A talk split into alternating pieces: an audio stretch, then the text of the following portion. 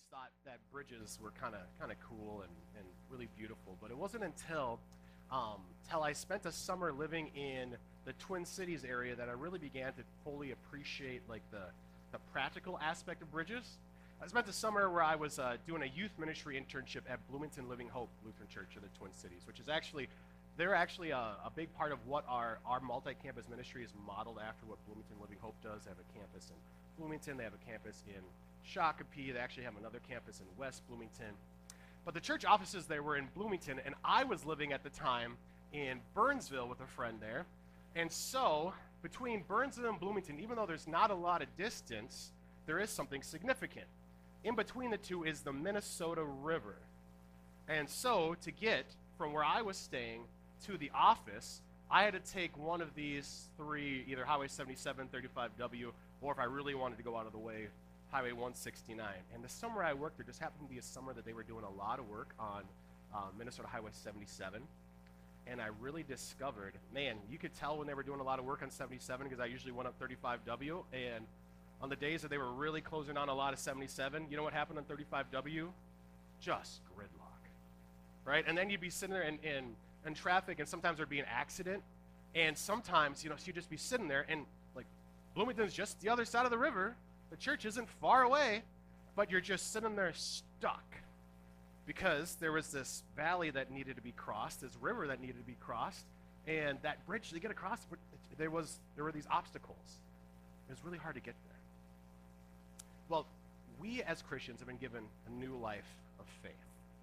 Uh, at our Cottage Grove campus, we've been going through this series, and now we're going to pick it up here, where we've been talking about how Jesus he died and he rose again to give us new life for eternity, but also a new life now. There are new, valuable, foundational elements to the Christian walk of faith.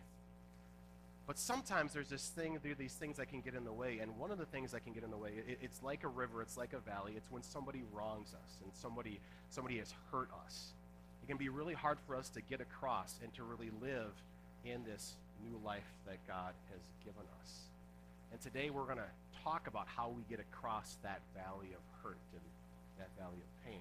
Before we get to that, though, I just want to kind of bring you up to speed a bit on where, where we've been. With this series, we started off talking about the value of faith.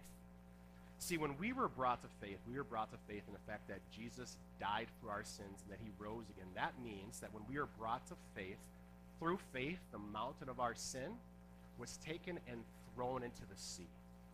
And now, that mountain, because that mountain was thrown into the sea, the stone has been rolled away from a life of death to now we have a new life of faith.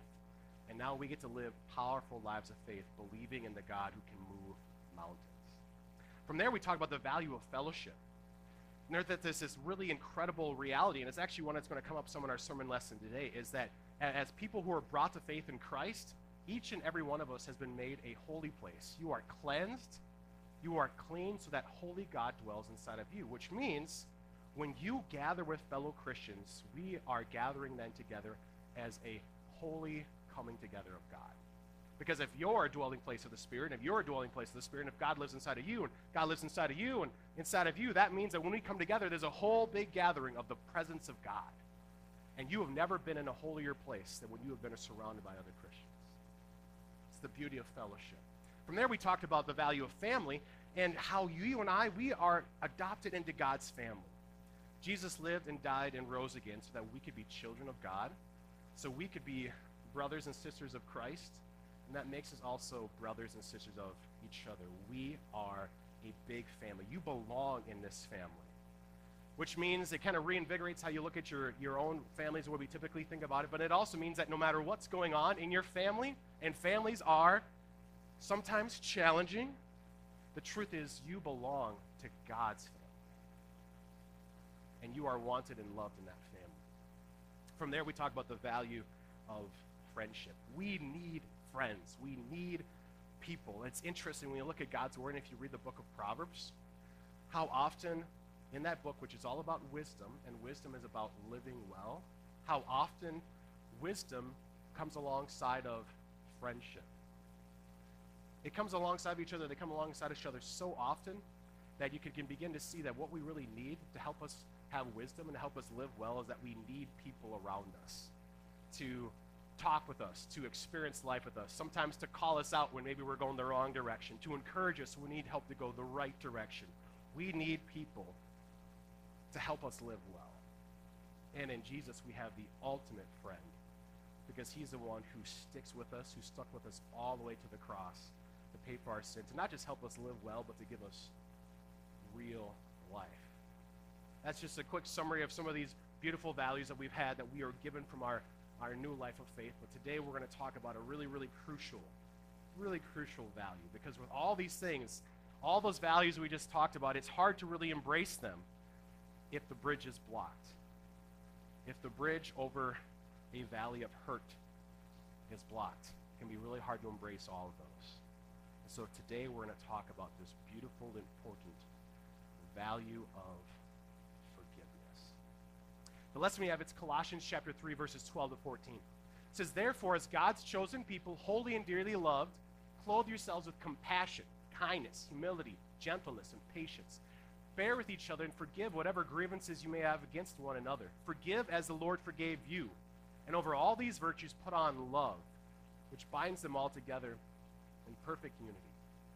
Now, this lesson is part of a letter that Paul wrote to the Christians in the city of Colossae. And Colossae is not a city we know quite as well, at least offhand with our, our maps and things. You might think, well, Rome can know where that is. So that's why I just wanted to show you.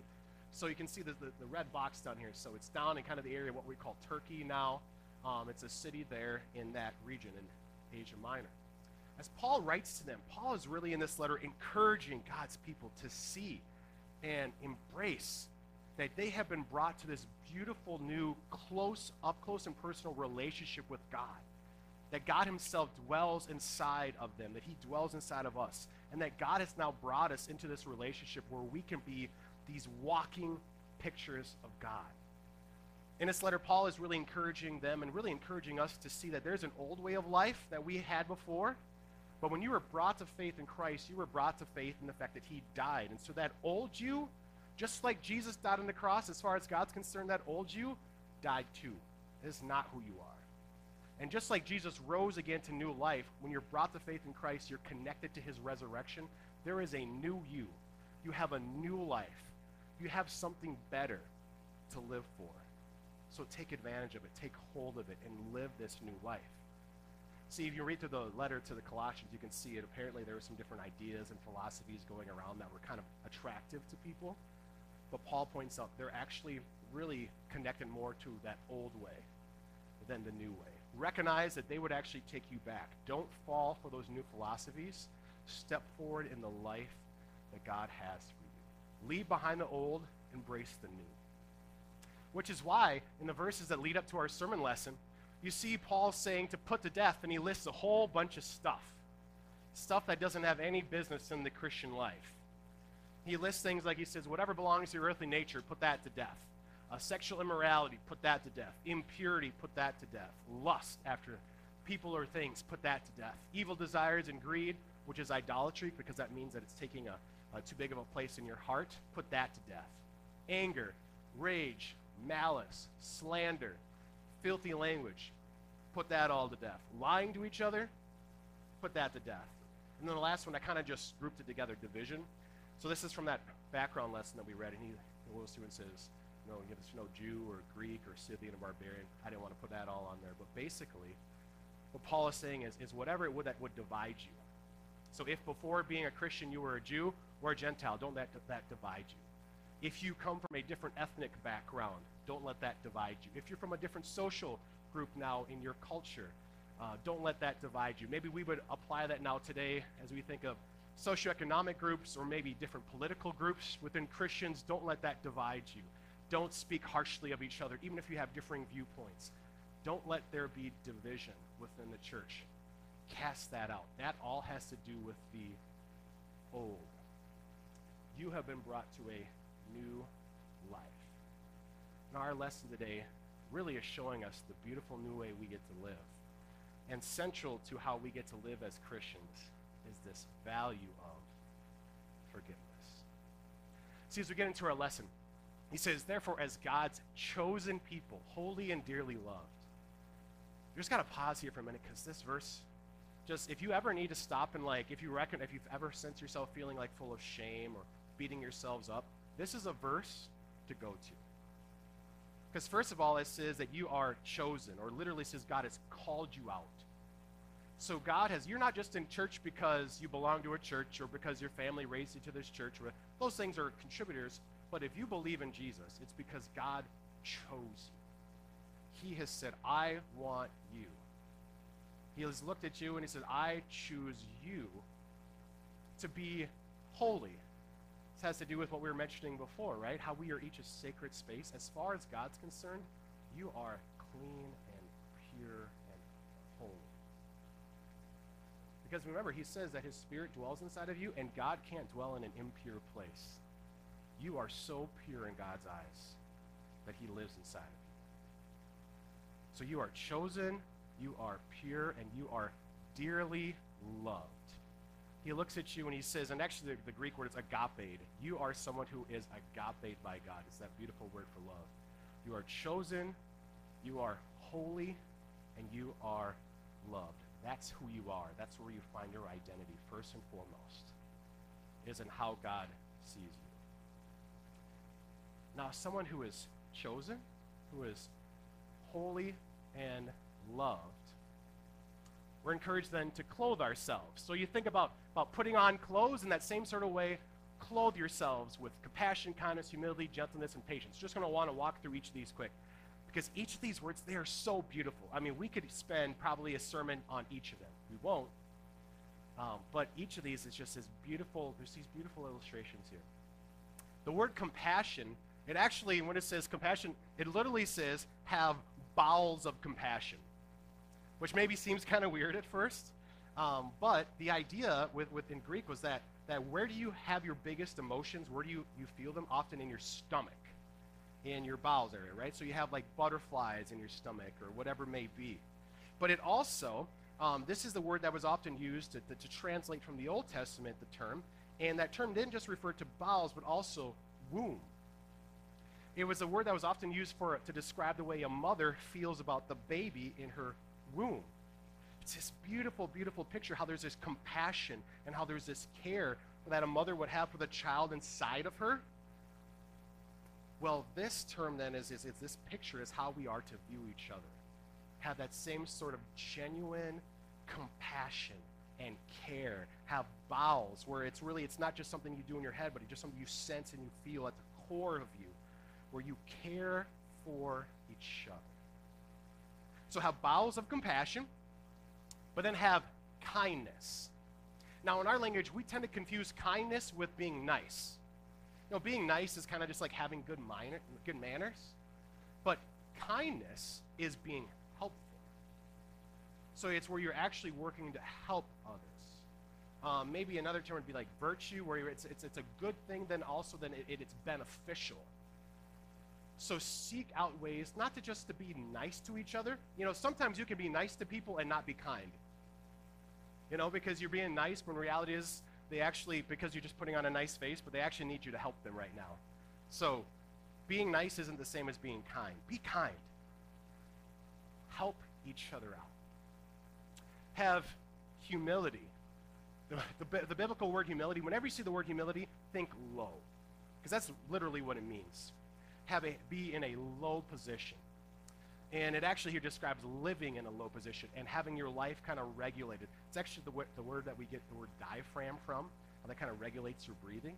The idea is that you, your whole life, is in a pattern where you put yourself in a low posture rather than a high one. So when you think about helping people out, that last picture was good to help show, okay, I'm going to help someone, but really the more accurate one when we think about humility is that you're going to help somebody by getting beneath them. You're not going to come, come towards them with pride. You're going to come towards them with servanthood. Serve the other person. Take that low position before them. Practice humility. And then have gentleness. Put on gentleness. The word literally means mildness. So I think of, I'm a hot sauce guy, um, which is funny because I grew up in this like classic German Norwegian home where like spice was onion soup mix um, and cream of mushroom soup. Like that's just what we had on everything. And then, I know I married Greek, and she has a Mexican aunt. And next thing I know, like just like give me the, or the hot sauce, like just put it on, right? And so I really like spicy stuff.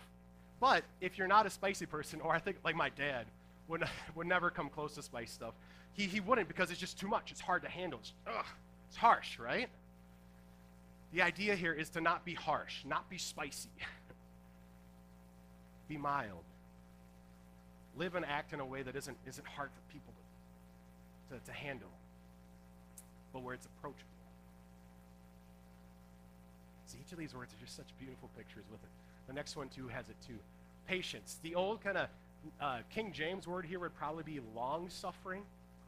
Um, it's not a term we use very often anymore, so it makes sense they use the word patience, but it literally means to basically to, to, to have it be where it takes a long time for you to get really angry. So you're not quick tempered, but you're kind of just you're long suffering. You're, you're willing to, you're kind of able to take that deep breath and allow it to just kind of go. Be long suffering. Take that time. Don't be quick to your temper, but be long suffering at each other. Put that on too. With all this, then, bear with each other. Or more literally, the, the, the, word describes actually supporting each other, lifting each other up. So I think of like a competition cheerleading squad, right? How you've got this, everybody standing there and they're all working together to support each other. This is the idea with this verse. Is that as the body of Christ, you want to work together to lift each other up and you support each other.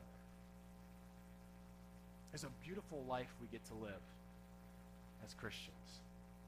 But all these beautiful directives would be for naught if we didn't get to the next one. Because the next one has to deal with when people hurt us or we hurt somebody else.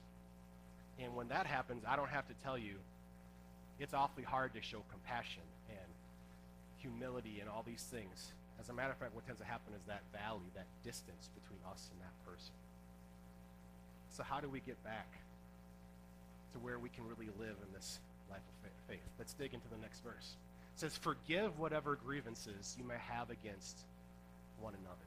There's a number of words in, in, in, Scripture that are used for forgiving. Sometimes it's the idea of just like kind of letting something go or like releasing something or, or uh, seeing a debt canceled over. But here, the word actually means, most literally means to be gracious to each other.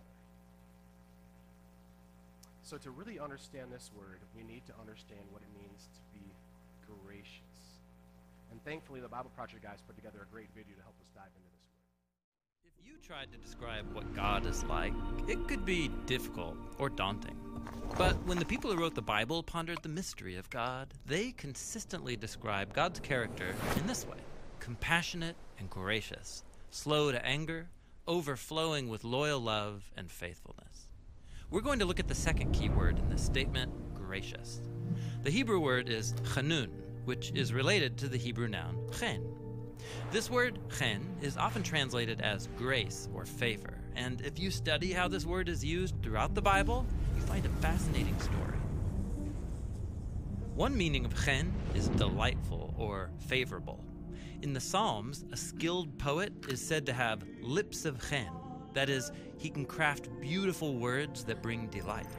Or a dazzling piece of jewelry is an ornament of chen. It attracts attention and favor.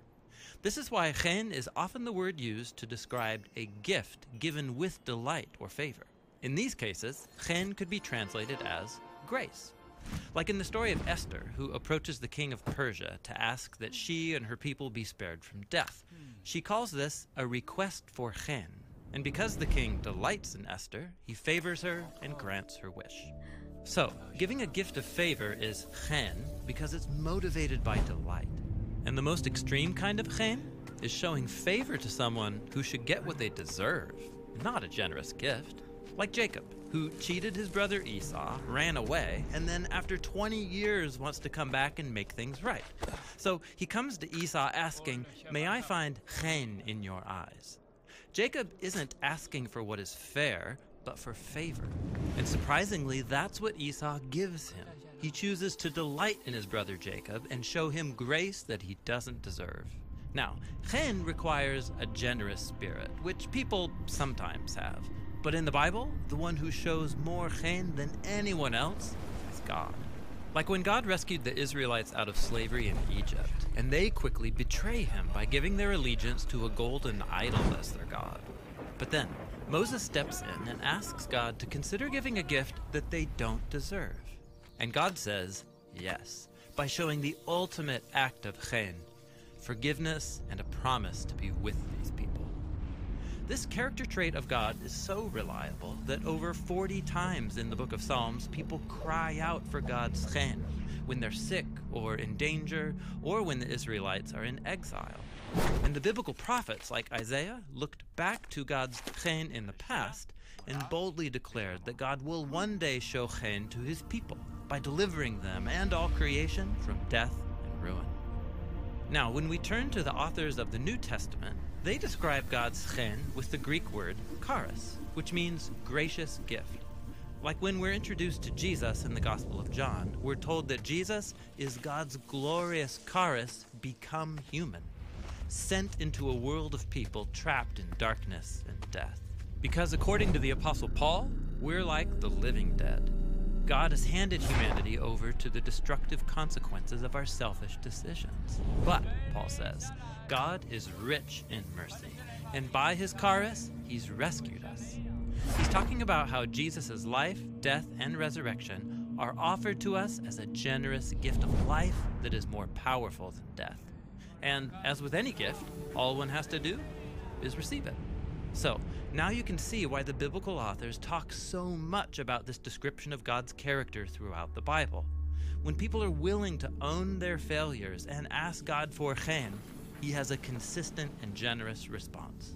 God gives the gift of himself, his life, and his love. And this is what it means that God is gracious.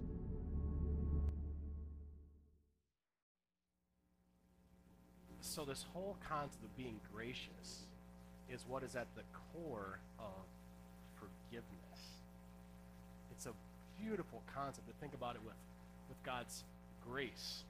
To show grace to someone, to show favor towards someone, that it's, it's means giving a gift of delight to someone, that you will delight in them so much that you will give them this gift that they don't deserve. It's a beautiful, beautiful picture, but it's also a hard picture. Because if someone has hurt you, the last thing you want to do often is delight in them. Right? Like you're upset with them. You're angry with them. This is this is not something that that is like, oh yeah, of course, yep, good. This is a hard thing. It's part of why sometimes like this bridge of forgiveness is actually kind of like a bridge that is raised up. It's like, okay, I know God says I should be gracious to that person, but I don't know if I can let that bridge down because I, there's a lot of hurt that's going on here. There's a lot of, of maybe baggage or whatnot. How do I how do I deal with with that? Well, there's something that our lesson tells us to help us in that direction. See, our lesson says to forgive as the Lord forgives you. Our lesson points us back first to how God has forgiven us. And while might, you might in a quick read, like, okay, God forgive me that way. No, I just need to really focus on it, on now what, how I need to forgive like Him. I want to encourage you to see that the point now is to drive you back to how God first has forgiven you. Because here's the thing: how can you forgive someone else if you don't have fresh in your mind how God has first forgiven you? Like, how can you see somebody else the way God does if it's not clear in your mind how God sees? So, what we need to do is go back and refresh. How does God see me? So that I can begin to see others the way God would have me see them. So, go back and think about it. When we think about our relationship before God, we have wronged God in so many ways, right?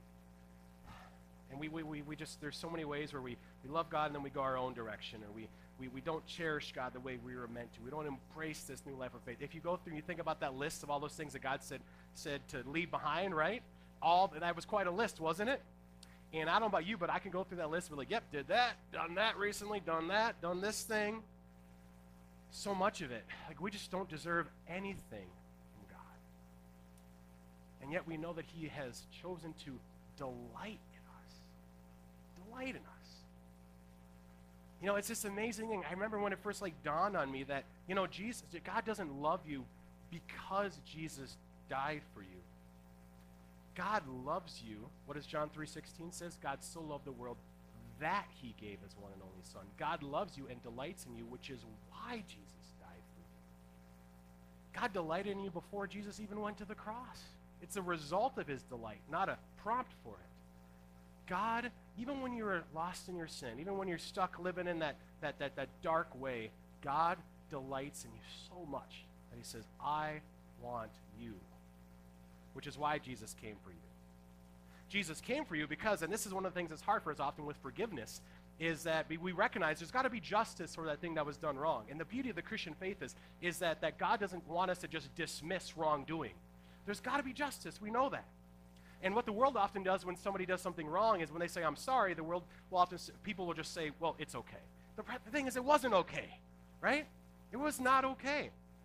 But the beauty of the gospel is that wasn't okay. It was so not okay that Jesus died for it. But now it's not on you. Because he died for it, it's not on you to punish anybody. It's not on you to achieve the justice. It's already taken care of. You can just focus on the forgiveness, on the grace, because God takes care of the justice. You can say that that wasn't okay, but we get to be okay because Jesus took it away. See, God delights in you so much that he sent Jesus to pay the price for everything you and I have ever done wrong so we could be right with him, so that we could have this free gift of new life. Lay your sins before God and go back to the fact that he is delighted in you and take in and receive the fact that Jesus is God's gracious gift for you. And then you can begin to be changed and receive the value of forgiveness. In this lesson, and while it might be focusing on us in many ways, it sounds like, okay, this is how I want you to live. When you read through this lesson, first I encourage you to see how God shines through in this lesson so that it can transform you. In that video we just watched, it talked about this verse, Exodus 34 6. We read it as our first lesson today, and I mentioned it's the most commonly quoted scripture in the Old Testament that verse, if you look at our lesson today, every characteristic of God in Psalm 30, Exodus 34 6 shows up in our lesson today. Every one of them. Compassionate, compassion. Right? That's one of the mark, marks, mark, uh, key characters of God. Compassion, compassion. Gracious, well, that shows up in our word forgive that we have. Slow to anger, well, I would talk about how that, that word patience really is about being long suffering, right? Slow to anger loyal love. We have the word love here. And then the one that might not seem to show up right away is the word faithfulness. Well, wait, where, where is that? Well, the word faithfulness in the Hebrew most literally means to be firm and to support. Well, remember that phrase, bear with one another, each other? Most literally means to support each other. It's the same idea. When you see these verses, the characteristics of God are coming out in them first. There's a couple other characteristics here, like kindness, humility, and gentleness, and you might think, well, so then where do those come from? Because those aren't in the Exodus 34 6. But when Jesus came on the scene, more of God's character was revealed. And if you think about Jesus, what are some of the great ways that Jesus is described? Kind, humble, gentle, and lowly in spirit. When you see these verses, they are a reflection of God. and as we take in and absorb how they reflect God, then they change us. See, the value of forgiveness starts with receiving that forgiveness from God. Receive who God is. And then that transforms you to love and forgive and to be gracious to others. I mean, look at how our, our lesson wraps up. It says there, well, the first verse, verse 12, said, Therefore is God's chosen people holy and dearly loved. Then verse 14 kind of bookends it. And over all these virtues, put on love, which binds them all together in perfect unity. This lesson starts with the fact that you are loved, and then it concludes now with love others. Loving others begins with being loved by God. When you receive God's love, when you receive God's forgiveness, it helps you put that bridge down. I want to encourage you this week or going forward, when you think about somebody who has wronged you and you're having that difficult relationship, often we'll think, okay, how am I going to forgive them? How am I going to get over it? I want you to set aside first the issue that you have with them. And how to deal with that issue is actually first and foremost to start with where you've been with God. And to consider how you and I, we haven't deserved anything from God. Come before God and ask Him for His favor. And then receive it. Receive God's grace. Let it sink in how much He delights in you. Because remember, how can you delight in somebody else if you first and foremost don't receive that God delights in you? How can you begin to see somebody else the way God sees you if you first and foremost don't remember how God sees you? Receive the grace of God. Receive what it means that He delights in you and He shows you favor. Receive what it means for you that God sent His Son, Jesus, to be that gracious gift, to set you right with Him, to give you life for eternity. Receive that value of forgiveness. And then look at that person who you need to forgive. Have God change you to be a, a, gracious person, and then you can begin to see somebody else from a gracious perspective. See how God sees you, and then you can begin to see others the way God sees them. Not saying it's going to always be easy, it's going to take time. Hurt and everything takes time. One of the things we learned during that testing season, right? That series is that God often takes time, but the more we go back to how God sees us, the more shaped we will be able to see others, to embrace the forgiveness that He has given us and now gives us to apply to others. One thing that I love to do too, that I find very helpful, when I work with people who either, not work with, that sounds like it's a church thing, I mean interact with people who, uh, who have either wronged me or either I just have a lot of difficulty with this. One of the things I stop to do is, is not just to, I start with reminding how God sees me, but then I also remember that there's going to be a day at the resurrection where we stand in the same place and I'm going to be really happy they're there. I am, genuinely. And if that can happen someday at the resurrection, it can start to happen now. Because the resurrection power is also working in me today.